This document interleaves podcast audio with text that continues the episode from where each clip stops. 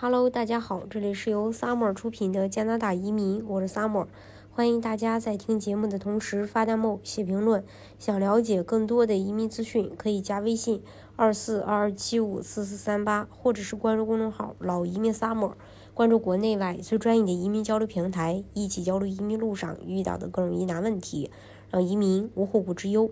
加拿大联邦创投项目从二零一三年实施，主要的目的就是吸引创新企业家移民加拿大，创办公司，创造就业，从而刺激经济增长。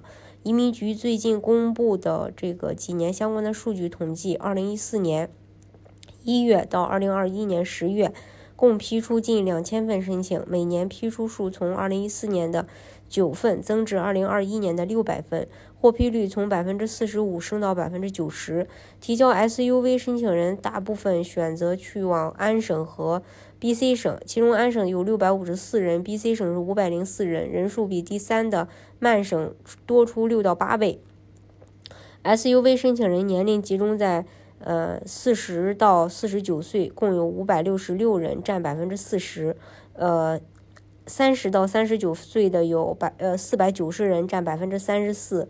那百分之二十到百分之二十九的呃二十岁到二十九岁的有二百二十五人，占百分之十六。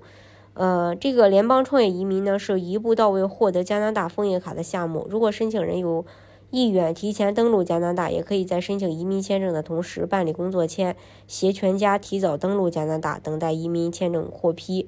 与加拿大各省的创业投资移民项目不同的是，加拿大联邦创业移民是加拿大唯一可以组团移民的项目。重要的是，创业也已获得加拿大永久移民身份，并不会因为失败失败了而被移民局收回。嗯，首先呢。嗯，他有主创和团队成员。加拿大移民局它是允许组团的，明确规定五人以内可以组成创业团队。可以说，从一个成员到五个成员都是移民局允许的，并且团队成员必须是相识合作关系，有团队的关系和逻辑。如果行业背景不相干，基本硬性条件又弱，毫无相关的申请人组团就会加大申请风险。为什么？呃，就是呃，你们这个呃。团队，呃，去组队运作项目，各自在企业的作用和职位是什么？什么样的机遇去相识和合作的？那要知道，移民局可能会去核实几个人的关系，包括怎么认识的，呃，这些相关的信息。所以建议至少几个人是在相同的城市或相近的城市，有合作经验或者共同相识相遇的故事，有相关的背景。一个团队中里面有一个人必须是必必须是这个主创，也是队魂。也是非常重要的。移民局也明确规定，如果主申请人没有通过，其他非主申请人员也不会通过。还有就是支持信，支持信呢是加拿大联邦创业移民整个项目中的难点与核心内容。支持信是由加拿大政府指定机构出具的联邦创投移民项目所需的文件，也是申请人在满足基本条件之外需要取得的必备文件。申请人在满足呃这个。条件的情况下就能获得这个支持信。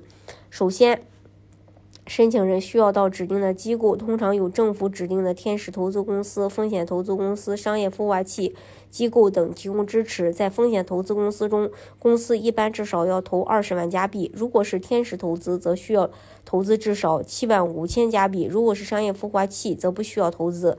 每个指定机构都有其确定的标准，用于申请人选择。二呢，申请人需要有完整的商业计划，并且申请人的公司需要在加拿大注册并经营。申请人每一位，呃，或委任单位推荐者必须持有公司至少十分之一的投投票权。所有申请人投票权加指定机构的票数合计至少为百分之五十。申请人获得永久居民后，每一位申请人必须在公司运作中扮演重要角色，并积极主动管理公司。还有。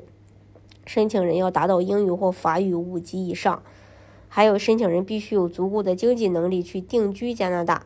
嗯，这是关于这一点。大家如果想具体去了解加拿大移民政策的话呢，可以加微信二四二二七五四四三八，或者是关注公众号“老移民 summer”，关注国内外最专业的移民交流平台，一起交流移民路上遇到的各种疑难问题，让移民无后顾之忧。